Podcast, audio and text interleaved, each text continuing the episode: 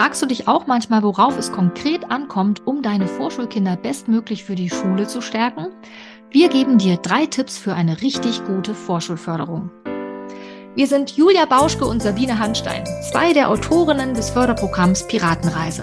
Wir sind überzeugt davon, dass eine gute Vorbereitung auf die Schule nicht am Tisch und auf dem Papier stattfinden, sondern an der natürlichen Neugier der Kinder und ihrer Spiel- und Bewegungsfreude ansetzen sollte. In unserem Podcast dreht sich darum alles um ein bewegtes Lernen. Wir geben dir Einblicke in die Piratenreise, bereiten dir theoretisches Hintergrundwissen leicht verständlich auf und geben dir Tipps und Anregungen, damit auch du deine Vorschularbeit spielerisch und in Bewegung gestalten kannst. Los geht's! Herzlich willkommen zu einer neuen Podcast-Folge hier in unserem Piratenreise-Podcast. Heute geht es darum, dass wir dir drei Tipps für eine richtig gute Vorschulförderung mit auf den Weg geben wollen. Denn ja, Vorschule hat uns ja auch schon in der letzten Folge beschäftigt. Da ging es darum zu überlegen, ja, ist denn Vorschule in oder out? Ist das überhaupt noch zeitgemäß? Wir haben da über vier Gründe gesprochen und dir angekündigt, dass wir in dieser Folge eben auf drei Tipps nochmal eingehen wollen, die aus unserer Sicht sich super gut eignen, um eine gute Vorschulförderung zu gestalten. Und lass uns doch nochmal zurückschauen, Sabine. Was waren denn unsere vier Gründe, warum Vorschule ja eigentlich wie man, ja, Vorschule, warum das immer noch eigentlich angesagt ist, aber unter welchen Gesichtspunkten? Erzähl nochmal, was waren unsere mhm. vier Gründe? Eine kleine Zusammenfassung unserer letzten Podcast-Folge. Genau, ein kleines Update, falls du die letzte Folge verpasst hast. Genau, wir waren ja damit eingestiegen, ja, ist Vorschule jetzt in oder out und hatten eigentlich ziemlich schnell, waren wir darin übereingekommen, dass so dieses alte Bild von Vorschule einfach out ist, wenn man sich daran erinnert, dass Vorschule vor allem früher eben dieses Durcharbeiten von Arbeitsblättern war und eigentlich eine nicht so besonders kindgemäße Förderung auch beinhaltet hat. Ne? So ein bisschen so ein Vorwegnehmen System von Schule. Da waren wir uns ziemlich schnell einig, Julia und ich, dass das irgendwie out ist und dass es das auch heutzutage eigentlich auch nur noch wenig gibt. Viele Bundesländer haben das auch abgeschafft.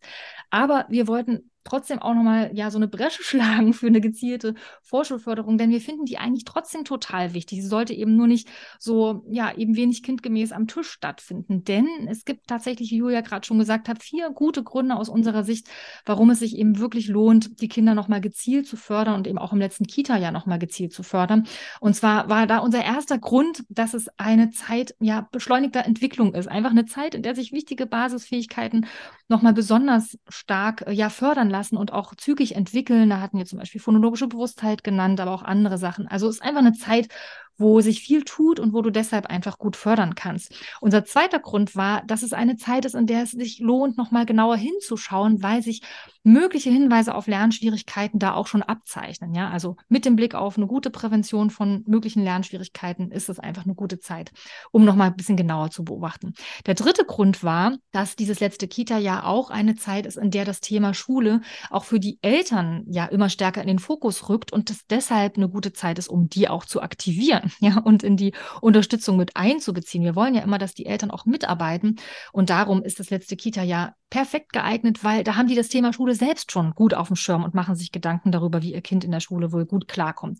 Und unser vierter mhm. Grund war, so ein bisschen am Kind entlang gedacht, ja, da verändert sich viel für das Kind. Das letzte Kita-Jahr ist ein Königsjahr. Ja, es darf ruhig aus nochmal so richtig krachen für die Kinder. Die sollen nochmal spüren, dass ja jetzt eine besondere Zeit angebrochen hat, wo der Übergang in die Schule naht. Und das sollen ruhig alle sehen und wertschätzen und sich gemeinsam mit ihnen drauf freuen. Also auch deshalb, um die Kinder nochmal so richtig ins Rampenlicht zu stellen und diesen Übergang gut zu unterstützen und anzubahnen. Auch deshalb lohnt es sich, nochmal eine gezielte Vorschulförderung zu machen. Also aus unserer Sicht vier gute Gründe, um dieses letzte Kita-Jahr eben nochmal besonders in den Blick zu nehmen. Und aus diesen vier Gründen lässt sich aus unserer Sicht eben auch ganz gut ableiten, was es eigentlich braucht, um eine richtig gute Vorschulförderung zu gestalten. Und da haben wir, wie Julia gerade schon gesagt hat, drei Tipps für dich zusammengesammelt, wie du das anstellen kannst. Also legen wir mal los, Julia, mit Tipp 1. Tipp Nummer eins, genau. Gestalte deine Vorschulförderung kindorientiert. Was soll das denn jetzt heißen? Also, wir meinen damit, dass eine Vorschulförderung nicht unbedingt am Tisch, am Papier stattfinden sollte. Auch klar, wenn Kinder natürlich total viel Freude haben am Arbeitsblätter durcharbeiten, werden wir denen das Blatt nicht wegreißen. Aber aus unserer Sicht ist eine kindorientierte Förderung eher in Bewegung. Das heißt, das, was die Kinder ja eigentlich so als, als ganz natürliches Bedürfnis haben, sich zu bewegen, auszuprobieren, zu erforschen, Experimente zu machen, Fragen zu stellen, den Fragen nachzugehen, ja, dass man sich daran orientiert und entsprechend die Vorschulförderung gestaltet. Kleiner Spoiler vorweg. Genauso haben wir natürlich auch die Piratenreise entwickelt, beziehungsweise das war damals ja auch unser Gedanke, ja, wie können wir ein Vorschulförderprogramm oder ein Förderprogramm für das letzte Kita-Jahr gestalten, was an der kindlichen Neugierde sich entlanghangelt und da gehören beispielsweise Rollenspiele auch mit rein. Deswegen ist die Piratenreise damals entstanden, dass wir gesagt haben, ja, die Kinder, die verkleiden sich gern, die schlüpfen gern in eine Rolle, die wollen Abenteuer erleben. Ja, also mit, mit so einer Geschichte kriegt man die Kinder ja ganz, ganz anders gepackt, auch äh, vielleicht knifflige Aufgaben zu lösen oder auch vielleicht an ihre ich sag mal, äh, Grenzen zu gehen, in Anführungsstrichen. Also, ja, wenn sie sagen, oh nee, balancieren ist eigentlich gar nicht so meins, es ist einfach was ganz anderes, wenn ich das in eine Geschichte einpacke und sie trotzdem in Bewegung kommen, indem sie dann über eine Reling balancieren. So ist es beispielsweise bei der Piratenreise. Statt eben am Tisch zu sitzen und äh, sitzen zu üben und äh, Buchstaben nachzuspuren. Das wäre aus unserer Sicht nicht kindorientiert, sondern eher ja, an, an den Entwicklungsthemen sich heranzuhangeln. Ja, also was beschäftigt denn Kinder im Vorschulalter? Und ich habe es eben schon gesagt, ne, Sabine, also Rollenspiele, wie viele Rollenspiele. Ich habe ja auch Kinder, zwei Kinder. Äh, hier, wir hier Rollenspiele, äh, ihr könnt wahrscheinlich den ganzen Tag Rollenspiele mit den Kindern machen. Also es geht ja auch noch weiter im Schulalter, das ist ja nicht nur im Vorschulalter. Ja, aber das sind Themen, die die Kinder interessieren und womit man sie auch gut motivieren kann, durchaus mal Dinge zu machen, wo, wo man so, so ein bisschen auch aus ihrer Komfortzone rausholt beispielsweise. Ich habe übrigens eine kleine Story dazu, die ist mir tatsächlich vor ein paar Tagen erst passiert. Ich war mit meinen Kindern ähm, wir lagen alle flach, sind alle krank gewesen und waren entsprechend ein bisschen schlapp und K.O. und konnten uns nicht so viel bewegen. Und dann waren wir meine Mama besuchen, die im dritten Stock wohnt, ohne Fahrstuhl, was für uns eigentlich überhaupt gar kein Problem ist. Also wir laufen eigentlich so gut wie immer Treppen. Und äh, nach dieser längeren Krankheitsphase war es dann aber so, dass meine jüngere Tochter dann irgendwann schon im ersten Stock so meinte, oh, Mama, ich kann nicht mehr. Und ich so, okay, aber ich kann jetzt auch nicht mehr. Also ich kann sie jetzt nicht hochschleppen, das 20 Kilo Kind, das schaffe ich einfach nicht. So fit bin ich nicht. Und dann habe ich eben sie da nicht hochgezerrt und habe gesagt, los, wir müssen jetzt, sondern ich habe gesagt, gut, dann lass uns kurze Pause machen. Wir setzen uns jetzt hier einfach auf die Stufe, ja. Und ähm, habe ich gesagt, weißt du was, wir machen es so. Bei jeder Etage klatschen wir uns ab, so High Five, finden die ja meistens total toll in einem bestimmten Alter. Ne? Und meine Jüngste strahlte über beide Ohren. Und dann habe ich gesagt, gut, erste Etage, einmal abklatschen, High Five. Und auf einmal, wir haben High Five gemacht, ist sie aufgesprungen, hat irgendwo diese Energie wieder mobilisiert und ist auf einmal Entschuldige, auf einmal, du siehst, ich bin immer noch nicht ganz gesund, auf einmal in die zweite Etage hochgeflitzt und ich dachte so, meine Güte, da komme ich ja gar nicht hinterher, aber mit einer guten Laune, dann hat sie sich wieder hingesetzt, zweimal geklatscht und auf einmal ging es in den dritten Stock und dann standen wir vor der Tür meiner Mama und konnten dreimal abklatschen. Also so ganz einfach. Das war jetzt ja kein großes Zauberwerk, aber es war eben an dem Kind orientiert, ja, also auf Augenhöhe gegangen und das ernst genommen, was sie da gesagt hat. Okay, wie können wir es machen, dass es für uns beide irgendwie möglich ist? Mhm. Und finde ich immer wieder spannend, ja, wie man ja. manchmal mit so einer ganz einfachen Geschichte mhm. auf einmal wirklich Kräfte wieder hervorholen ja. kann, motivieren kann und sie dann wirklich ins, ähm, ins Tun kommen. Fällt dir da auch noch irgendwas Ja, ich habe, ich, während du es gerade erzählst, mir ist direkt auch was eingefallen. Ich habe was ganz Ähnliches erlebt, wo es auch darum ging, im Grunde die eigene Kraft wieder zu mobilisieren oder wo ich ja. überlegt habe, ich finde nicht einen Weg, um meine Tochter wieder zu mobilisieren. Das ist jetzt schon ein paar Jahre her, aber es ist mir noch sehr im Gedächtnis. Da waren wir mal in einem Sommerurlaub in der sächsischen Schweiz wandern und meine Tochter war damals, ich glaube, erst so sechs oder so, mein Jüngste. Das ist schon eine ganze Weile her. Und wir hatten uns eine recht ambitionierte Wanderung vorgenommen. Ich habe drei Kindern, sie war die Jüngste, ich glaube wirklich so ungefähr sechs muss sie damals gewesen sein. Und hatten so eine Wanderung von, ich glaube, es waren jetzt nicht wahnsinnig viele Kilometer, es waren irgendwie so sechs Kilometer oder so, aber es war ein Weg durch recht bergiges Gelände eben. Also ja. erstmal so Wald, der immer weiter anstieg und immer weiter hoch und schon wirklich, also körperlich echt anstrengend, ne? So, aber eben wirklich eine schöne Tour und wir hatten uns das vorher auch gut angeschaut. Wie ist das jetzt mit den Höhenmetern? Ist das zu schaffen? Und was tatsächlich geholfen hat, ist so ein bisschen ähnlich wie bei dir, eben so eine Geschichte. Also in der Zeit war meine Tochter gerade total in so einer Bibi und Tina Phase. Also ich weiß nicht, wie viele Hörspiele von Bibi und Tina sie da angehört hat. Ich bin irgendwann fast durchgedreht. Irgendwann kann man es ja nicht mehr hören. Aber diese Bibi und Tina Geschichte hat sie ja sozusagen hoch auf den Berg geführt und auch wieder ja, runter, weil wir die ganze Zeit Bibi und Tina gespielt haben. Sie war Bibi, ich war Tina, Alexander kam auch mal vorbei und ihre Pferde. Maharaja genau. und Cleopatra. Ja, natürlich. Ja, natürlich. Und ähm, weiß nicht, jetzt weiß ich gerade gar nicht mehr den Spruch für den, wie heißt der, Kartoffelbrand. Ja. der Besen. Ach Gott, ist jetzt doch schon wieder so lange her. Ich habe doch schon einiges vergessen. Aber es hat uns ja wirklich viel Spaß gemacht, diesen ganzen Weg uns in so eine Geschichte reinzudenken. Und ihr hat es total geholfen. Sie hat diese ganze Wanderung super freudig mitgemacht und war am Ende mega stolz. Wir haben sie am Ende noch richtig gefeiert, dass sie da als Kleinste diese Wanderung geschafft hat. Ja, und das ging eben auch im Rahmen dieser Geschichte, ja. Und es war natürlich sehr an ihrer Fantasie und gerade ihrem Interesse, das sie hatte, mhm. entlang gedacht, ja. Und genau das ist es, was wir meinen, wenn wir sagen, eine gezielte Förderung sollte vor allem kindorientiert sein, eben an den Interessen und der Neugier des Kindes ansetzen. Wo stehen die gerade? Was interessiert die gerade? Sind es gerade Detektive oder können die Forscher sein? Können die Entdecker sein? Oder eben wie bei der Piratenreise Piraten, ja? Also schau, was du findest, um sie da abzuholen, wo sie gerade stehen, weil dann kannst du eben auch Herausforderndes in ja so spielerische Situationen verpacken. Das finde ich immer total wichtig. Aber dieses kindorientiert hat ja auch noch andere Aspekte, nämlich auch zu gucken, was haben die vielleicht gerade so für Entwicklungsthemen. Ne? Also das eine hatten wir jetzt schon gesagt, Rollenspielalter ist natürlich so ein Thema, aber ich meine auch noch so Entwicklungsthemen wie zum Beispiel, dass im Vorschulalter auch das Thema Sicherheit zum Beispiel versus Autonomie total im Vordergrund steht. Ne? Also einerseits sind die Kinder schon, wollen schon ganz groß sein und ganz viel alleine machen und mhm. selbstständig sein, aber andererseits haben sie auch so ein Sicherheitsbedürfnis. Und deswegen finde ich zum Beispiel auch ganz hilfreich mit Blick auf die Vorschulförderung, da auch einen klaren Rahmen zum Beispiel zu stecken und mhm. quasi eine Struktur zu schaffen, die den Kindern Sicherheit gibt, wo sie wissen, was passiert und gleichzeitig aber eben auch so einen Entfaltungsrahmen bietet, ja, so einen Raum, wo sie auch sich eben selbst erleben können mit ihren Fähigkeiten und ja, dieses Stichwort Selbstwirksamkeit kommt da dann wieder, ne, also wo sie erleben können, dass sie mhm. was schaffen können, gemeinsam in der Gruppe oder eben auch allein, ja. Also, dass man auch guckt, so was sind denn gerade eigentlich so Entwicklungsthemen, die man so vielleicht mit berücksichtigen sollte. Das finde ich auch noch ganz wichtig. Also wirklich zu schauen, was ist denn jetzt gerade wichtig in diesem Alter und wie können wir uns da wirklich am Kind orientieren. Und ein Arbeiten mit Stift und Papier ist das eben in der Regel nicht. Ja, also auch wenn die gerne so ein bisschen Schule spielen und sich auch durchaus gern mal so ein Arbeitsblatt nehmen oder so Vorschulblöcke, Julia meinte vorhin schon, das muss man ja nicht bremsen. Aber ich finde trotzdem wichtig, sich bewusst zu machen, dass das eigentlich nicht das ist, was ein Kind von sich aus eigentlich so, es ist vielleicht nicht unbedingt das, was wirklich so, ja, der kindlichen Energie entspricht, da irgendwelche Blätter abzuarbeiten. Genau. Gut, das war also Tipp Nummer eins. Gestalte deine Vorschulförderung kindorientiert. Kommen wir zu Tipp Nummer zwei. Bring Struktur in deine Vorschulförderung. Ja, was soll das denn jetzt heißen? Also, wir sind davon fest überzeugt, dass wenn du weißt, was du tust, dass du einfach eine ganz andere Haltung auch entwickelst zu dem, was du tust. Ja, also wenn du weißt, was es für Basisfähigkeiten braucht, um die Kinder auch auf die Schule vorzubereiten, wenn du da deinen Blick nochmal schärfst, ja, also das hast du bestimmt alles in der Ausbildung oder im Studium mal gelernt, aber wie weit, wie lang ist das her? Ja, also häufig beschäftigen wir uns ja nicht tagtäglich damit, was man alles so in Alltagshandlungen fördern kann. Und deswegen lohnt es sich da eben nochmal genau hinzuschauen. Erstens, was brauchen denn Kinder, um in der Schule gut zurechtzukommen? Ja, also was sind auch die Fähigkeiten, die im letzten Kita-Jahr wichtig sind oder wo kann man nochmal fördern und unterstützen?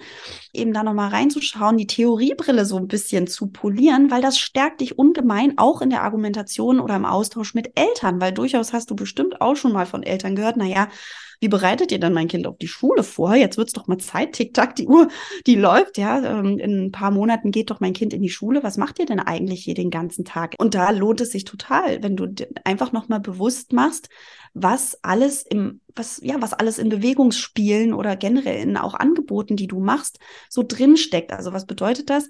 Was kannst du mit einzelnen Spielen zum Beispiel fördern und unterstützen? Ich weiß auch noch, wie ich damals in der Ausbildung zur Ergotherapeutin damit auch ständig konfrontiert war, weil du musst wissen, in der Ergotherapie-Ausbildung wird wirklich jede einzelne Alltagsbetätigung komplett auseinandergenommen. Das heißt, so auseinandergenommen, dass man wirklich jeden einzelnen Teilaspekt sich angeschaut hat, was beim was weiß ich, äh, Kaffee eingießen in eine Tasse, alles drinsteckt, ja. Also ich muss meinen Arm heben können in dem und dem Winkel, ich muss meinen Arm beugen können, ich muss meine Finger beugen können, ich muss eine Kraft aufbauen und so weiter. Also wirklich bis ins Detail, was natürlich in der Ausbildung erstmal ein bisschen nervig auch war, das wirklich mit jeder Betätigung zu machen, mit jeder Tätigkeit. Aber es hilft auch ungemein, ein Bewusstsein dafür zu entwickeln, und so ein Wow, was da alles mhm. drinsteckt, was ich eigentlich alles können muss, um so eine Kaffeetasse einfach zu befüllen.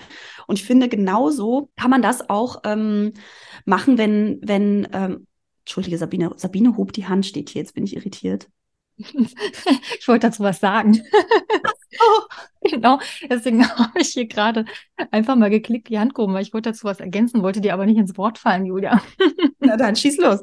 Genau, ich, ich fand es ganz interessant, gerade was du gesagt hast, dass es sich lohnt, sich bewusst zu machen, was in alltäglichen Handlungen und Spielen alles so drinsteckt, weil man ja oft, gerade wenn man so an Schule denkt, nicht an diese alltäglichen Kompetenzen denkt. Ne? Also gerade wenn so Eltern auch fragen, äh, ja, was macht ihr denn jetzt, um die Kinder zu fördern für die Schule, da denken die ja auch oft an so spezielle schulische Basisfähigkeiten. Ne? Also so Dinge, die so aufs Lesen, Schreiben und Rechnen im engeren Sinne vorbereiten. Also hm, können die schon so ein bisschen Buchstaben unterscheiden? Wie ist das jetzt so mit den Lauten? Wissen sie, welcher Laut zu welchem Buchstaben gehört? Haben die schon so ein bisschen mit Zahlen irgendwie einen Umgang gefunden? Ja, also sie denken oft an so spezielle Dinge. Aber es gibt ja viel mehr Basisfähigkeiten, die mhm. nötig sind, damit das Lernen in der Schule dann funktioniert. Und die kannst du dir eben super gut bewusst machen, wenn du mal wirklich tiefer ansetzt und schaust, ja, was für Fähigkeiten steckt denn eigentlich sonst noch so drin im Lesen, Schreiben und Rechnen? Ne? Also Julia hat jetzt zum Beispiel das Beispiel mit dem Kaffee eingießen gemacht. Das kann man ja mal am Beispiel des, äh, was ich Stifthaltens machen. Ne? Also da muss ich ja auch zum Beispiel eine Kraftdosierung aufbauen. Ich muss ja über die Haut quasi in den Fingern spüren, wie ich den Stift halte. Ich muss gucken, dass ich den eben nicht zu fest und nicht zu locker drücke. Dafür brauche ich eben genau die richtige Körperspannung in den Fingern. Ja, ich muss den dann in feinen Bewegungen, in feiner Kraftdosierung, in feinsten Bewegungsabläufen übers Papier ziehen. Dafür muss ich natürlich irgendwie zum Beispiel beim Schreiben dann auch gucken, wo ist jetzt hier die Linie? Wie sind die Abstände zwischen den Wörtern? Ähm, wie sind die Buchstaben aufgebaut? Was ist da oben, unten, links und rechts? Da brauche ich wieder die Raumorientierung. Also im Schreiben als Vorgang sozusagen, auch als, als ja, Betätigung der Hand sozusagen, ne, in der reinen Graphomotorik steckt schon ganz, ganz viel drin an Basisfähigkeiten, woran Eltern vielleicht erstmal gar nicht so denken. Ja? Und das mhm. war das, was ich einschieben wollte. Deswegen hatte ich hier gerade die Hand gehoben. Also irritiert.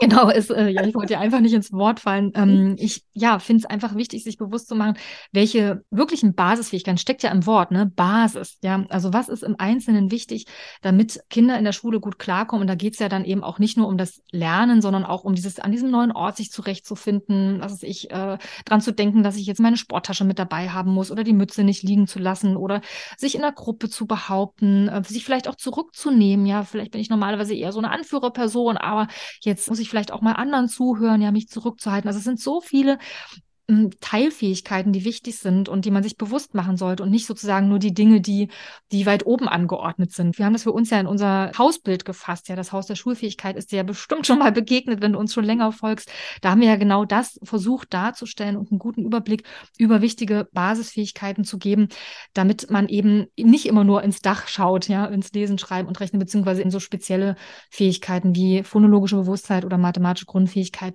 Das heißt, du kannst gerne auch für deine Struktur Tour in der Vorschulförderung dir mal unser Haus der Schulfähigkeit schnappen, unsere Grafik und dir die mal anschauen und dir mal so einen Überblick verschaffen, welche Fähigkeiten sind denn jetzt nun eigentlich wichtig und wie kannst du die dann im Alltag auch fördern. Ich habe die Hand gehoben. Ja, ich habe es gesehen, deswegen habe ich jetzt auch meine Stimme. Ich dachte, gesehen. das mache ich jetzt mal auch. Das ist ja super. Ja, super. genau. Was ich dazu noch sagen wollte, warte, ich hoffe, ich finde jetzt meinen Faden wieder. Ähm, ach genau, dass ich da selber auch total überzeugt von bin, diese Fachbrille einfach nochmal zu polieren. Also ich kann dich da sehr zu ermutigen, also erstens dir nochmal unser Haus der Schulfähigkeit nochmal anzuschauen, weil ich kann dir sagen, das gibt dir auf jeden Fall totale Sicherheit, weil du mit einem ganz anderen Blick auch auf Spiele und auch generell auf Spielen und Bewegung schaust. Und das wollte ich vorhin noch sagen zu der Ausbildung, ja. Also mir hat es damals total geholfen, eben diese detaillierte, diese Alltagsbetätigung ähm, mir anzuschauen und so detailliert mal drauf zu schauen, weil es eben so dieses Wow, was steckt da alles drin, verursacht hat und ich dadurch auch Ideen bekommen habe, okay, wie kann ich denn dem Menschen, der gerade sich die Kaffeetasse voll machen soll, was kann ich dem noch anbieten, damit ich genau diese Fähigkeiten unterstützen kann, wie Kraftdosierung ne? oder Feinsteuerung oder Beugen der Finger, ist jetzt an einem ganz anderen Beispiel, aber vielleicht hilft es, um es zu verdeutlichen, weil ich konnte dann mir überlegen, okay, welche Alltagshandlung kann ich ihm denn noch anbieten, um das zu unterstützen? Mhm. Und genauso kann, wenn ich das jetzt auf Kinder übertrage und du merkst, okay, bei einem Kind, äh, das hat Schwierigkeiten, was weiß ich, ja, wirklich zu balancieren oder ähm, ja doch langsam zu balancieren zum Beispiel. Ja? Und wenn du merkst, okay, da ist es noch nicht ganz so sicher, was steckt denn da alles drin, über so eine umgedrehte Langbank zu balancieren und du da nochmal so mit einem geschärfteren Blick drauf gehst, oder Frustrationstoleranz finde ich jetzt auch ein super Thema, was ja Eltern auch immer wieder beschäftigt. Wenn du da nochmal drauf schaust, okay, was brauche ich denn da alles? beziehungsweise in welchen Spielen steckt denn alles Frustrationstoleranz drin, beziehungsweise mit welchen Spielen und Bewegungsangeboten kann ich denn Frustrationstoleranz fördern, dann kriegst du einfach auch eine Sicherheit, wie gesagt, im Austausch mit Eltern, aber auch für dich selber, was du den Kindern anbieten kannst, ja, also was du für Angebote machen kannst. Natürlich können sich die Kinder ja dann immer noch selber wählen, was sie tun möchten. Aber um eben auch, ähm, ja, einerseits Auffälligkeiten zu erkennen, ne, zu sehen, ah, okay, dieses Kind hat da vielleicht ein bisschen Schwierigkeiten, das hat, äh, weiß ich nicht, es braucht da noch Unterstützung. Was kann ich denn auch anbieten, damit dieses Kind noch weiter mhm. unterstützt wird? Also, das hat mir damals auch total und jetzt auch noch, ja, einfach Sicherheit gegeben, dass ich weiß, okay, das, was ich anbiete, das ist nicht einfach nur Spielen, ja, also die Kinder kommen hier nicht einfach nur zum Spielen zu mir in die Ergotherapie und auch zu dir in, die, in, die, in deine Einrichtung. Natürlich kommen die zum Spielen, aber natürlich hast du auch einen Auftrag, die Kinder da zu unterstützen und zu fördern und auch was äh, kindgerechtes anzubieten, was dem Entwicklungsalter entspricht. Und von daher, ja, nochmal der, der Appell und die Ermutigung von uns, schau dir gern nochmal das Haus der Schulfähigkeit an, polier da nochmal deine Fachbrille. Du hast das ganze Wissen da in deinem, in deinem Gehirn drin, denke ich, so aus der Ausbildung und aus dem Studium, je nachdem. Und es lohnt sich eben, das nochmal hervorzukramen und dich da auch sicher zu machen, damit du da eben nicht ins Rütteln kommst, wenn Eltern sagen, ja, wie bereitet ihr denn so die Kinder auf die Schule vor? Ja, mhm. das macht ihr den ganzen Tag, indem ihr gezielte Angebote macht. Ja, das finde ich einfach nochmal genau ganz wichtig. Mhm. Genau, und das zeigt ja, ich würde das gerne noch unterstreichen, eben auch, wie viel du wirklich alltagsintegriert machen kannst. Also das finde ich auch nochmal wichtig, dass falls ihr euch zum Beispiel als Einrichtung dafür entscheiden solltet, dass ihr jetzt nicht einmal wöchentlich eine stattfindende Förderung sozusagen anbietet, sondern eben, wie das auch in vielen Bundesländern ja auch gewünscht ist, dass die Vorschulförderung sozusagen rund um die Uhr stattfindet, den ja. ganzen Kita-Tag entlang, ne, dann stärkt dich eben dieses Bewusstmachen auch, dass eben in diesen ganz vielen alltäglichen Handlungen und Spielen, die du dann aber eben auch nochmal gezielt reinbringst, weil du vielleicht merkst, okay, dieses Kind hat jetzt halt Schwierigkeiten bei der Frustrationstoleranz, ja, oder im Gleichgewicht.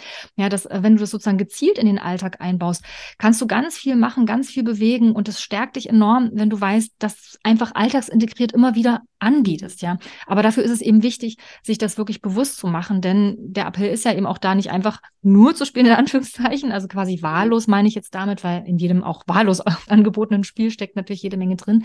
Aber gerade wenn du eben Kinder nochmal gezielt fördern willst, weil du vielleicht auch gesehen hast, da gibt es einzelne Bereiche, wo die Schwierigkeiten haben, macht es natürlich Sinn, eben auch gezielt was auszuwählen. Aber das, was du auswählst, kannst du dann eben im Alltag machen. Und das finde ich wirklich super. Also man muss sich sozusagen nicht unbedingt stressen und sagen, ich muss jetzt hier einmal in der Woche ganz geballt was anbieten sondern ich kann das wirklich auch gut auf den Kita-Tag verteilen, auf die Woche verteilen und da eben wirklich eine ganz kindorientierte und alltagsintegrierte Förderung anbieten. Also darum, wollen wir dich gerne ermutigen, schnapp dir nochmal unser Haus der Schulfähigkeit. Wir haben dazu ja auch ein Vorlagenpaket erstellt, was du dir runterladen kannst, ja, was auch kein Geld kostet, was du dir einfach schnappen kannst. Da ist auch noch ein Elternbrief beigelegt, wo das Haus der Schulfähigkeit nochmal erklärt wird und auch nochmal kurz benannt wird, wie wichtig eben diese Basisfähigkeiten sind, an die man vielleicht gerade nicht so denkt, ja. Und vor allem kann es für dich und dein Team vielleicht auch eine gute Struktur sein, die man sich nochmal so in den Teamraum pinnt, ja, oder ins schwarze Brett, wo man einfach nochmal sieht, ah ja, diese Bausteine, an die wollen wir denken, die wollen wir auf dem Schirm haben. Oder wo ihr vielleicht auch nochmal gemeinsam auch, ja, im Rahmen vielleicht von Teamsitzung oder so mal erarbeitet, ja, wie kann man diese einzelnen Bausteine denn vielleicht nochmal gezielter fördern, ja. Also dafür ist es auch, finde ich, super geeignet, um sich mal so ein bisschen Gedanken zu machen, wie ist denn eigentlich unsere Forschungsförderung so bisher gestrickt und was können wir vielleicht vielleicht noch draufsetzen oder verändern vielleicht. Genau. Oder wenn ihr doch ein bisschen noch mehr in die Tiefe gehen wollt, dann eignet sich ja auch unser Workshop zum Haus der Schulfähigkeit. Da gehen wir ja wirklich jeden einzelnen Baustein vom Haus der Schulfähigkeit nochmal durch, geben theoretischen Input in ganz einfacher Sprache, ja, so dass du wirklich auch mal abends noch sitzen kannst oder am späten Nachmittag und dir da nochmal Input reinholen kannst, der dich jetzt nicht erschlägt. Also keine Sorge, wir haben den theoretischen Input so einfach gehalten, dass der wirklich leicht konsumierbar ist, dass du das wirklich einfach nochmal gut nacharbeiten kannst. Wir haben ja ein Workbook dazu erstellt, was dir auch eine Hilfe ist, um deine Gedanken nochmal aufzuschreiben. Auch das, was wir dir da fachlich erklären oder auffrischen, dir das einfach nochmal aufschreiben kannst und haben auch ganz viele Ideen mit reingegeben, wie du das mit den Eltern auch erarbeiten kannst und auch generell in deinen Kita-Alltag mit umsetzen kannst, beziehungsweise haben auch Anregungen, wie du selber auf Ideen kommst. Denn nicht nur mit den Kindern und auch mit den Eltern handhaben wir das so, dass sie viele Selbsterfahrungen machen sollen, sondern natürlich auch mit dir mhm. als äh, quasi quasi äh, Konsumentin des Workshops, also dass du selber auch wirklich Workshop, deswegen haben wir es Workshop genannt, selber ins Ausprobieren und ins Reindenken kommst. Denn alle Ideen, die du da selber so entwickelst, die sind am allerwahrscheinlichsten, dass du sie dann nachher auch umsetzt. Mhm. Von daher, ähm, ja, es macht total Spaß, diesen Workshop durchzuarbeiten, weil du eben dich nicht nur berieseln lassen musst, von uns auch, aber nicht äh, durchgängig, sondern eben auch ganz viel ins selber ausprobieren und selber ja nochmal in die Tiefe gehen, animiert wirst, da wirklich nochmal äh, reinzugehen. Genau. Genau. Ich hatte ja vorhin gesagt, dass das Haus der Schulfähigkeit dir eine gute Struktur gibt, um so eine alltagsintegrierte Förderung ne, anzubieten. Falls du aber gerade sagst, du würdest ja gerade gerne was wöchentlich stattfindendes haben ne, und eben wirklich nochmal geballt eben einmal in der Woche auch eine gezielte Förderung anzubieten, dann übrigens ist ja vielleicht auch die Piratenreise tatsächlich genau das Richtige für dich, weil da haben wir im Grunde alles, was im Haus der Schulfähigkeit so drinsteckt, all die Basisfähigkeiten, die wichtig sind und all ihre Teilfähigkeiten, die da auch noch so in die einzelnen Bausteine sich einordnen lassen, die haben wir uns damals genommen und haben gedacht, okay, wie können wir das jetzt schön in eine Geschichte einpacken, so dass es den Kindern Spaß macht, daran zu arbeiten, in Anführungszeichen, ja, denn wir wollen natürlich nicht, dass sie das Gefühl haben, sie trainieren jetzt irgendwelche Fähigkeiten, sondern sie sollen eintauchen in eine Geschichte. Sie bereisen ja verschiedene Inseln, erleben Abenteuer, lösen Rätsel und finden Schätze und das eben einmal in der Woche. Und da ist quasi ganz geballt nochmal alles, was uns wichtig ist im Haus der Schulfähigkeit untergebracht. Also falls du sagst, du findest es gerade eigentlich gut, nicht nur alltagsintegriert zu fördern, du willst nicht nur Tipps, was du im Alltag machen kannst, sondern du hättest eigentlich gerne einen ganz klaren Fahrplan, einen richtigen Leitfaden für eine wöchentlich stattfindende Förderung,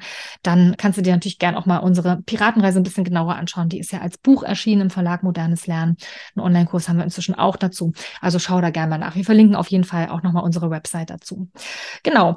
Das waren schon mal zwei Tipps. Also Tipp eins, ne, kindorientierte Vorschulförderung. Tipp zwei war, strukturiere deine Vorschulförderung, bring Struktur in deine Vorschule. Unser dritter Tipp wäre, hol die Eltern ins Boot. Julia, was meinen wir denn damit? Na, wir haben es ja jetzt schon ein paar Mal auch erwähnt, ja, dass das natürlich total wichtig ist, auch die Eltern mit reinzuholen. Denn ja, die Kita, was manchmal ja passiert ist, dass so die Kita in die Verantwortung gezogen wird von wegen, ja, ihr sollt doch äh, die Kinder auf die Schule vorbereiten. Dabei ist das ja nicht wirklich so, sondern natürlich sollt ihr die Kinder auf die Schule vorbereiten, ganz klare Sache, aber natürlich ist der Lebensmittelpunkt der Kinder ja auch zu Hause und es lohnt sich total, auch die Eltern gerade in dieser sensiblen Phase, wo die ja durchaus auch Wissen auch haben möchten, ja, oder Ideen haben möchten, wie sie ihre Kinder unterstützen können, damit sie den Übergang in die Schule gut meistern, da eben die Eltern noch mit reinzuholen, das macht einfach total Sinn. Wir hatten es ja vorhin schon so ein bisschen erwähnt, ja, dass wir das ganz häufig machen, indem wir auf den Elternabenden beispielsweise spielen. Hier nochmal der Hinweis auf unsere Podcast-Folge. Sechs Gründe, warum wir auch mit den Eltern spielen. Ja, das können wir auch nochmal verlinken. Dann kannst du da nochmal reinhören. Also wir finden es total wichtig, die Eltern mit reinzuholen, weil ja, das soll natürlich Hand in Hand gehen. Es bringt ja nichts, wenn die Eltern da stehen, ja, ja wie bereitet ihr denn jetzt die Kinder vor? Mach doch hier mal ein paar, paar Arbeitsblätter und du eigentlich schon drei Schritte weiter bist und weißt, nee, nee, nee, ich weiß, die Basisfähigkeiten müssen erstmal gestärkt werden und hast schon das Haus der Schulfähigkeit beispielsweise im Kopf. Es lohnt sich also auch da, den Eltern diese Informationen zugänglich zu machen, dass die auch eine Idee davon haben, wie sie es vor allem auch selber zu Hause gestalten können. Ja, auch die Eltern fragen sich ja, hm, wie kann denn mein Kind lernen, zum Beispiel mit Frust umzugehen? Dem wird es ja bestimmt ausgesetzt sein, wenn es da in die Schule kommt, weil vielleicht nicht unbedingt immer gleich alles gelingt. Ja, oder mhm. wie kann ich meinem Kind beibringen, dass es nicht ständig seine Brotdose in, oder den Tonbeutel in der Schule vergisst? Das hm. sind ja durchaus Fragen, die die Eltern beschäftigen. Oder Sabine, was waren damals deine Überlegungen? Was, was hast du deinen Kindern gewünscht oder wovor hattest du so Bammel? Ich hatte auf jeden Fall so dieses, kann sich mein, obwohl eigentlich, ja, also so dieses Integrieren. Ne? Also mein, meine Tochter war zum Beispiel ganz neu in der Klasse. Also da war niemand aus ihrer Kita-Zeit. Und das war dann schon so, oh, fühlt sie sich dann alleine vielleicht die erste Zeit. Ich hatte gar nicht so die Befürchtung, dass sie keinen Anschluss findet, aber ich dachte so, oh, an wem kann sie sich denn orientieren? Ne? Das ist so, so irgendwie so ganz alleine in der ersten Zeit. Was war es bei dir? Das ging mir ganz genauso. Also gerade bei meinem ersten Kind, mein großer Sohn, der ist ja jetzt schon 15, das ist schon eine Weile her. Aber ich erinnere mich noch sehr daran, dass auch das meine größte Sorge war, wie kommt er so klar in der Schule? Ja. Ist auch mit keinem Kind, das er kannte, in die Schule gewechselt. Also alles ganz neu. Deswegen war so das Thema eine Selbstvertrauen, sich so in der Gruppe zurechtfinden, so einen Platz finden. Das hat uns natürlich sehr mhm. beschäftigt. Das war dann für das zweite und dritte Kind dann schon ganz anders, weil die dann schon die Schule kannten und auch ähm, ja so ein bisschen wussten, da gibt's jahrgangsübergreifende Klassen, auch so ein bisschen, was für Kinder dann da noch kommen. Die sind nämlich dann immer in die gleiche Klasse gewechselt, aus der dann der große Bruder rausgewechselt ist, ist dann das nächste ja. Kind reingewechselt. Und so war das dann äh, leichter. Aber trotzdem, natürlich habe ich mir auch diese Fragen gestellt. Wie kann ich denn jetzt äh, mein Kind irgendwie gut unterstützen und wie kann ich es nochmal stärken? Ja, wie kann ich ihm Selbstvertrauen mitgeben? Was ich erlebe allerdings, was viele Eltern, die jetzt ja so auf den, auf meinen eigenen Piratenreise-Elternabenden so sind, also da ist auch das auf jeden Fall ein Thema. Selbstvertrauen wird immer zuerst genannt. Mhm. Aber was ich wirklich oft auch mitbekomme, ist, dass so die Erwartung von Vorschulförderung oder einer Unterstützung mit Blick auf die Schule eben, ja, was ich vorhin auch schon gesagt habe, so recht weit oben im Haus der Schulfähigkeit stattfinden mhm. sollte. Also die fragen mich dann auch so, sollen wir denn mal, hier, es gibt diese Arbeitshefte, sollen wir die mal kaufen, ne? so fit für die Schule heißen die dann oder so.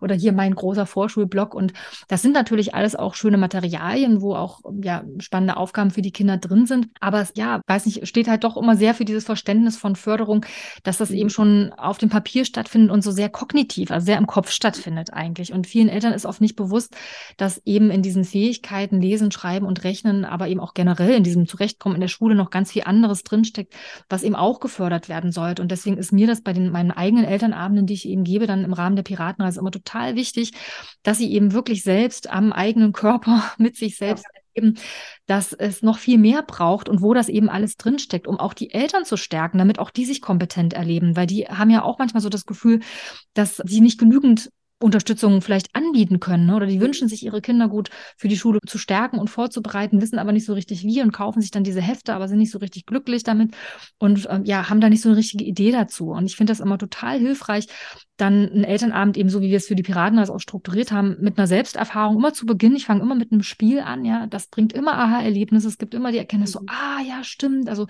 mein Lieblingsbeispiel ist immer die heiße Kartoffel. Ich habe die schon mal in einer anderen Folge beschrieben, für die, die das jetzt nicht gehört haben. Ich erzähle es einfach nochmal kurz. Das ist so mein Startspiel immer in den Elternabend. Ähm, das ist so ein Spiel, da hat man einen Gegenstand, der soll die heiße Kartoffel eben sein.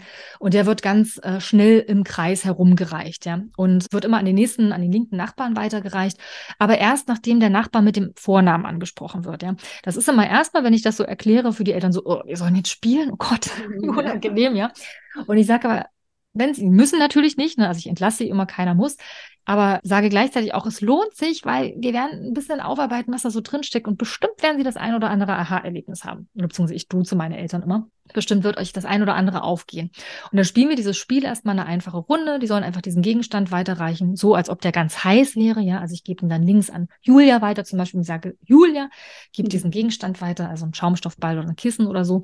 Und dann wird es aber gesteigert, denn dann sollen die Eltern durch den Raum durcheinander laufen und diesen Gegenstand in der gleichen Reihenfolge immer noch von Person zu Person weitergeben, immer nachdem der Name angesprochen wurde. Das heißt, Julia und ich, wir laufen hier quer durch den Raum zusammen mit vielen anderen Eltern und müssen uns natürlich so ein bisschen im Auge behalten. Ne? Also wer ist denn mein linker Nachbar gewesen, meine linke Nachbarin? Wo ist die jetzt gerade? Julia, Achtung, heiße Kartoffeln. Ne? Und dann muss Julia das natürlich hören, das auffangen und an die nächste Nachbarin weitergeben. Und wenn man dann danach aufarbeitet und spricht, ja, was für Fähigkeiten waren jetzt eigentlich nötig, um das zu spielen? Ja, also zum Beispiel eben in diesem Durcheinander die Orientierung nicht zu verlieren, darauf zu achten, wo ist mein linker Nachbar, zu hören, wenn mein Name genannt wird. Das ist ja so eine klassische Situation, die gibt es in der Schule ständig. Ja, Unruhe mhm. in der mhm. Klasse, die Lehrerin spricht, ja, muss ich erstmal rausfiltern. Da kann ich dann schon so Aspekte ansprechen wie dieses auditive Filtern, also dass ich Geräusche zwar gleich laut höre, aber bestimmte Geräusche eben herauslösen kann, wie zum Beispiel den Klang einer Stimme. Oder dass ich es schaffe, abzustoppen, meine Bewegung und meinen Weg zu ändern, weil da kommt mir gerade jemand entgegen. Oder dass ich den Ball irgendwie fangen und werfen muss. Dafür brauche ich eine Kraftdosierung. Da muss ich mich gut spüren in den Fingern. Und dann mache ich immer die Verbindung zu dem, wo, in welchen Tätigkeiten in der Schule steckt das dann auch drin. Und da mhm. kommen die Eltern eigentlich immer drauf. Naja, stimmt, wenn wir einen Stift halten und so, da ist das ja auch so. Ne? Oder in der Klassensituation zum Beispiel, wenn gesprochen wird, dass man dann zum Beispiel die Stimme der Lehrerin auch raushören muss. Also die Eltern haben da oft viele Ideen und dann eben diese Aha-Momente, die auch immer richtig in den Gesichtern zu lesen sind. Ja. Und das finde ich so wertvoll, weil immer nach diesem ersten Elternabend, ich, es ist immer so interessant, man müsste es eigentlich, man könnte es wirklich aufnehmen, so wie ist die Stimmung am Anfang, wie ist die Stimmung am Ende. Am Anfang ist immer erstmal so ein bisschen Unsicherheit, so, ah, was kommt hier auf mich zu? Aber am Ende immer so eine ganz gelöste, angeregte inspirierte, sage ich jetzt mal, Stimmung, weil wir dann nämlich auch immer noch Ideen sammeln, was jetzt in der nächsten Zeit vielleicht, worauf die Eltern schon mal achten könnten oder was sie sich mitgenommen haben, welche Idee vielleicht ihnen jetzt schon gefallen hat oder welcher Gedanke ihnen, wichtig war. Und das ist immer total spannend. Und eine Mama übrigens, die ich vor einer Weile mal interviewt habe, auch für eine Folge unseres Kajütenklatschs, ich weiß jetzt nicht mehr, welche Nummer das war, die hatte ich auch mal gefragt, wie war das denn für dich? Ne, war dir das mhm. unangenehm mit den Spielen? Und die hat da in der Folge auch nochmal gesagt, so, ah, erstmal dachte sie wirklich, uh, unangenehm und spielen, was kommt jetzt? Und man hat da vielleicht erstmal nicht so Lust drauf oder Hemmung. Aber das ist letztlich dann hilfreich und wichtig war. Und sie hat mir gesagt, sie findet, man kann wirklich die Erzieherinnen und Erzieher ermutigen, man sollte sie auch ermutigen, die Eltern da auch so ein bisschen aus ihrer Komfortzone rauszuholen, weil das ist es ja letztlich. Ne? Erstmal fühlt man sich damit vielleicht unwohl, aber der Effekt ist wirklich groß. Also insofern, ich finde, das lohnt sich wirklich auch in die Elternarbeit zu investieren. Deswegen unser dritter Tipp, eben die Eltern wirklich aktiv ins Boot zu holen. Ja, vor allem, dass diese Aha-Erlebnisse, du hast es ja eben schon beschrieben, auch dafür sorgen, dass sich der Blick auch der Eltern weitet. Ne? Also, dass sie mhm. merken, ah, okay, das und das und das steckt alles in diesem Spiel drin. Ja, das brauche ich ja auch für die Schule. Du hast es eben so schön beschrieben bei dem Kartoffelspiel.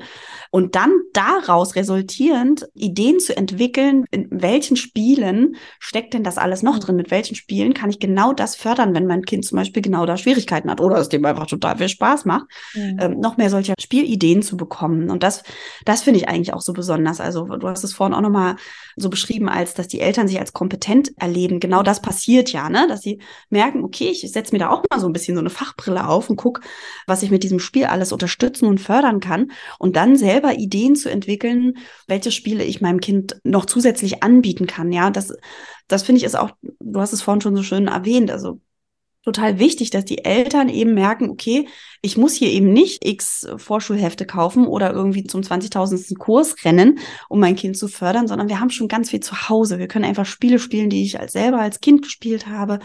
Was weiß ich, ich packe meinen Koffer, wo ich noch nicht mal Materialien zu brauche und auch, dass Eltern sich eben bewusst machen können, was damit alles unterstützt wird oder was die Kinder dabei alles schon ähm, auch, ja, was da gefördert wird und dass das mhm. auch schon Vorschule in Anführungsstrichen ist, also eine Vorbereitung auf die Schule. Hm, Sabine? Und, und Julia, ich hake noch ein, sogar eben nicht mal nur Spiele, ne? Also es steckt ja in allen möglichen Alltagssituationen ganz viel drin und auch das zum Beispiel Backen, arbeite ich, mh, ja. genau, mhm. auch das arbeite ich bei den Elternabenden immer heraus. Also wenn es zum Beispiel um Gleichgewicht geht, ne? Also dann über die Bordsteinkanten balancieren oder nicht auf die Ritzen treten, das haben mhm. bestimmt bestimmt alle in ihrer Kindheit gern gespielt. Ja. Das spielen alle Kinder gern. Da steckt so viel drin, ja. Also in der Bewegung quasi abzustoppen, den Fuß auch noch ein paar Zentimeter nach rechts zu reißen, ja, damit ja. man irgendwie nicht auf die Ritze tritt. Also wenn man sich das einfach mal bewusst macht, das stärkt so ungemein, weil die Eltern merken so, oh, was wir hier im Alltag alles schon bieten, ja, also was wir alles schon machen. Und toll ist eben, wenn sie dann auch sehen, gerade wenn sie wissen, wo vielleicht ihr eigenes Kind eben vielleicht durchaus auch noch Unterstützung gebrauchen könnte, wenn sie dann durch diesen geschärften Blick eben in alltäglichen Situationen dann eben nochmal so ein besonderes Förderpotenzial entwickeln, dass sie eben nicht nur quasi ihren Alltag so machen, wie sie sowieso schon machen, da steckt ja auch schon viel drin, das haben wir ja gerade gesagt, sondern eben auch gezielt dann eben nochmal sagen, okay, jetzt ähm, backe ich wirklich mal häufiger mit meinem Kind, weil da steckt Handlungsplanung drin und Selbstregulation und Impulskontrolle, ja nicht alles schon naschen, während wir hier backen und was weiß mhm. ich was alles, ja, weil da hat mein Kind vielleicht gerade Schwierigkeiten und wenn wir das jetzt öfter machen, dann ist das eine super Unterstützung. Also es geht wirklich darum, die Eltern zu stärken und ihnen das Gefühl zu geben, dass sie wirklich viel für ihr Kind bewegen können, denn das können sie wirklich, ja. Die Rolle der Eltern ist so wichtig und sie früh da zu stärken und ihnen das Gefühl zu geben, dass sie da eine wichtige Rolle spielen, finde ich total essentiell, weil oft die Eltern denken, dass die Förderung ihrer Kinder und das Lernen an sich, dass das so Aufgaben eben von Kita und Schule sind und dass sie damit nicht so viel zu tun haben. Also unterscheiden sich die Eltern natürlich auch, aber ich erlebe eben auch die Eltern, die das gerne abgeben wollen, weil sie denken, das ist irgendwie wie zu, zu kompliziert, ne? also als wäre das zu schwierig. Und darum ist es so wichtig, dass sie eben wirklich niedrigschwellig wissen, also niedrigschwellige Informationen bekommen und wissen einfach, was sie konkret machen können. Und darum, ja, finde ich Selbsterfahrung ganz toll. Oder auch, wir haben ja auch Elternbriefe zum Beispiel formuliert, oh. ne, Julia? Ja, da können wir ja gleich mal die Katze aus dem Sack lassen, mhm. denn wir haben einen ganz, ganz neuen Elternbrief, der auch in unserer Schatzkiste schon hinterlegt ist. Also wenn du die Schatzkiste hast, dann kannst du da mal reinschauen. Nämlich einen Elternbrief mit einem Thema, was dich bestimmt auch schon öfter mal, was dir bestimmt schon öfter mal begegnet ist, nämlich das Sitzen. Auch da kennst du bestimmt Eltern, die gefragt haben, oh, könnt ihr nicht mal mit den Kindern das Stillsitzen üben, weil das wird ja in der Schule auf unsere Kinder zukommen. Und wir, vielleicht weißt du es ja, sind ja der felsenfesten Überzeugung, dass du Stillsitzen nicht durch Stillsitzen üben lernst, sondern dass das durch Bewegung geht. Und damit auch Eltern das wirklich gut verstehen können, haben wir einen Elternbrief entwickelt, der ist zwei Seiten lang, wo wirklich in ganz leichter, leicht verständlicher Sprache nochmal erklärt wird, was eigentlich in Sitzen alles drinsteckt, dass das echt auch Arbeit ist für die Muskulatur und was die Kinder eigentlich dabei, ich sag mal, leisten, auch wir Erwachsene natürlich, wenn wir sitzen, damit Eltern eben nochmal sehen, okay, ich muss mit meinem Kind nicht am Tisch die ganze Zeit sitzen üben, sondern es geht schon mal vorweggenommen einfach darum, wirklich Bewegungsangebote zu schaffen, die Kinder in ihrem Bewegungsdrang auch zu unterstützen, beziehungsweise ihnen da auch den Raum zu schaffen, dass sie sich wirklich viel bewegen können. Denn das ist so wichtig, dass die Eltern eben genau das verstehen, ja. Also was steckt in Sitzen alles drin? Das ist eben nicht einfach nur rumgammeln und lümmeln, sondern das ist echte Muskelarbeit. Und wenn Eltern das verstehen, dass eben genau das eigentlich das Schwierige, sage ich mal, bei der Sache ist, ja, dass das eben nicht nur rumgammeln ist und äh, dass sich Sitzen nicht durch Sitzen üben lässt. Wenn Eltern das verstehen, dann kriegen sie auch einen ganz anderen Blick dafür. Ne? Dann können sie ganz anders Angebote machen oder werden vielleicht auch nochmal eine Runde mehr mit dem Fahrrad unterwegs sein oder eine Runde mehr nochmal auf den Spielplatz gehen, eben mit dem Hintergedanken, ah ja, das fördert mein Kind, das unterstützt mein Kind nachher auch in der Schule still sitzen zu bleiben. Also von daher mhm. schau dir den Elternbrief gern nochmal an. Der ist ja in der Schatzkiste für dich hinterlegt, wie du an die Schatzkiste kommst, falls du es noch nicht hast. Hinterlegen wir hier auch nochmal in den Show Notes, damit du weißt, wie du an diesen Elternbrief kommst. Sabine meldet sich. Hier steht, oh, Sabine hebt die Hand. genau, weil mir bei der Gelegenheit auch eingefallen ist, wo wir gerade von der Schatzkiste reden, dass da natürlich auch unser Vorschulkalender drin ist, der jetzt gerade im Januar wieder neu gestartet ist. Haben ja passend zum Haus der Schulfähigkeiten Vorschulkalender auch gestaltet, der sozusagen jeden Monat einen Baustein vom Haus der Schulfähigkeit mal so ein bisschen genauer unter die Lupe nimmt. Das Haus der Schulfähigkeit hat ja glücklicherweise genau zwölf Bausteine. Das passt also perfekt. Und jetzt im Januar ist unser Monatsthema das Gleichgewicht. Und damit du schon mal, falls du den Vorschulkalender noch nicht kennst, so einen ersten Einblick bekommst, was dich da so Woche für Woche erwartet, haben wir jetzt im Januar ausnahmsweise auch schon alle vier Wochen auf einen Schlag freigeschaltet. Normalerweise ist es nämlich so, dass wir wirklich Woche für Woche die Inhalte freischalten. Das hat den Grund, dass wir einfach wollen, dass du wirklich ins Tun kommst und oft ist man so erschlagen, wenn es so viele Materialien auf einmal gibt und dann macht man irgendwie gar nichts. Ja, deswegen haben wir uns wirklich dafür entschieden, eben die Inhalte immer Woche für Woche freizuschalten, damit du wirklich Schritt für Schritt das auch umsetzen kannst. Aber eben jetzt im Januar haben wir mal auf einen Schlag alles freigeschaltet, damit du einen Überblick hast, was sich da so erwartet. Denn wir haben da jede Woche unterschiedliche Inhalte, immer zum Monatsthema. Also im Januar zum Beispiel gibt es in der ersten Woche immer, also es gibt immer in der ersten Woche eine kleine, also erstmal das Kalenderblatt natürlich mit einem mhm. Bild zum Thema Gleichgewicht jetzt in dem Fall. Wir haben ja gerade das Thema Gleichgewicht. Und dazu auch noch eine Anregung für eine Selbsterfahrung für die Eltern oder so eine kleine Challenge, ja. Also irgendwas, was du innerhalb der Kita ganz niedrigschwellig anbieten kannst über einen Aushang. Da ist immer schick gestaltet mit unseren Sketchbildern. Ein kleiner Input für die Eltern, was sie ausprobieren können, direkt vor Ort, wo sie gerade stehen und diesen Aushang sehen, um so ein bisschen ins Spüren zu kommen. Ja, was hat's denn mit dem Gleichgewicht eigentlich auf sich? Das gibt's immer in Woche eins. In Woche zwei haben wir dann immer für dich einen kleinen Audio-Input aufgenommen. Da geht immer nur so ein paar Minuten, höchstens fünf Minuten meistens, wo wir dir einen kleinen Input geben zu diesem theoretischen Thema, damit auch du noch nochmal so, ja, deine Fachbrille ein bisschen polieren kannst, wie gesagt, und nochmal ein paar Ideen dazu hast, was es damit eigentlich auf sich hat, warum diese Basisfähigkeit jetzt vielleicht wichtig ist.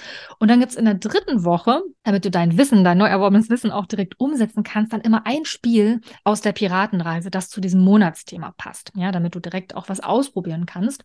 Und in der vierten Woche zum Schluss haben wir dann noch einen Reflexionsbogen für dich, weil wir das immer total wichtig finden, sich dann auch nochmal zu überlegen, okay, was habe ich denn jetzt mit diesem Thema eigentlich eigentlich so gemacht? Was für Angebote haben wir denn so in der Kita zum Thema Gleichgewicht? Da kannst du dann auch nochmal das mit deinen Kolleginnen nutzen und Ideen sammeln. Ja, was könntet ihr eigentlich immer zum Thema Gleichgewicht zu anbieten und was habt ihr in diesem Monat vielleicht auch schon angeboten, um das so ein bisschen in den Fokus zu rücken. Das heißt, du hast mit unserem Vorschubkalender immer Woche für Woche Inhalte, die dir so ein bisschen helfen, dieses Thema ja, so ein bisschen reinzuspringen, wenn auch natürlich nur auszugsweise, aber eben trotzdem so ein erster Einstieg, um sich mit einem dieser Bausteine zu beschäftigen. Also auch das, das deswegen hatte ich die Hand gehoben, Julia, wollte ich gerade nicht vergessen, das fiel mir gerade noch ein, der Vorschubkalender, dass der natürlich auch in der Schatzkiste ist und ja vielleicht für dich nochmal hilfreich sein kann. Ja, und übrigens, ich habe vor ein paar Wochen ein Foto zugeschickt bekommen von einer Kita, ich glaube in Fürstenwalde. Ich bin mir gerade nicht so sicher.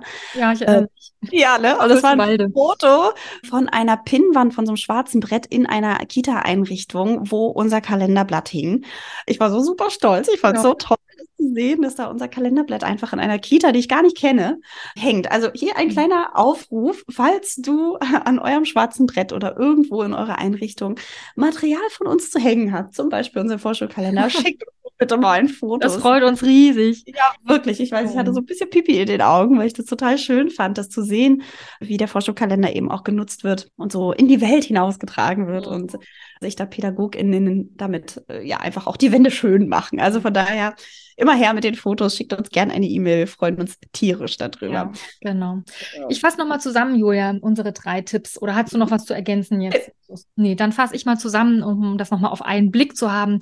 Wir wollen dir heute oder wollten dir heute drei Tipps für eine richtig gute Vorschulförderung geben. Unser erster Tipp war, gestalte deine Vorschulförderung kindorientiert. Ja, lass die Kinder Detektive, Forscher, Entdecker, Piraten sein, was auch immer. Beachte die Entwicklungsthemen, die sie gerade beschäftigen. Ja, also guck wirklich, wo stehen die Kinder und gestalte diese Förderung kindorientiert. Tipp Nummer zwei war, bring Struktur in deine Vorschulförderung, denn um all die Basisfähigkeiten zu stärken, die Kinder benötigen, um den Übergang von der Kita in die Schule gut zu meistern, musst du wissen, was du tust. Darum schnapp dir doch gern mal unser Haus der Schulfähigkeit, schau dir nochmal an, welche Fähigkeiten sind wichtig, denn dann hast du wirklich einen guten Fahrplan, wie du die Kinder alltagsintegriert gut fördern kannst. Unser dritter Tipp war, hol die Eltern ins Boot. Sie sind so eine wichtige Ressource und können ganz entscheidend mitwirken an der Förderung der Kinder. Und dafür brauchen sie niedrigschwellige Informationen, ja, die leicht zugänglich sind, über zum Beispiel so einen Elternbrief oder einen Elternabend, wo du einen verständlichen Input gibst und ja, brauchen einfach so ein bisschen Unterstützung und Input von dir. Und es lohnt sich total, die Eltern ins Boot zu holen, weil dann könnt ihr an einem Strang ziehen und zusammenarbeiten und die Kinder wirklich gemeinsam bestmöglich für die Schule stärken.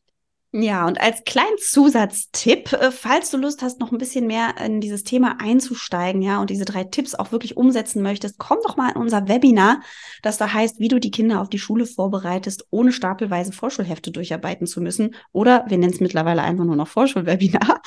Äh, such dir da gern einen freien Termin aus und nimm dir 90 Minuten Zeit. Das kostet auch kein Geld, denn da gehen wir genau auf diese drei Punkte auch nochmal ein, geben dir auch schon ein paar Tipps, noch weitere Tipps, wie du das umsetzen kannst. Du kriegst ein kleines Mini-Workbook, wo du auch so deine Gedanken und Informationen reinschreiben kannst, die wir dir im Webinar vermitteln.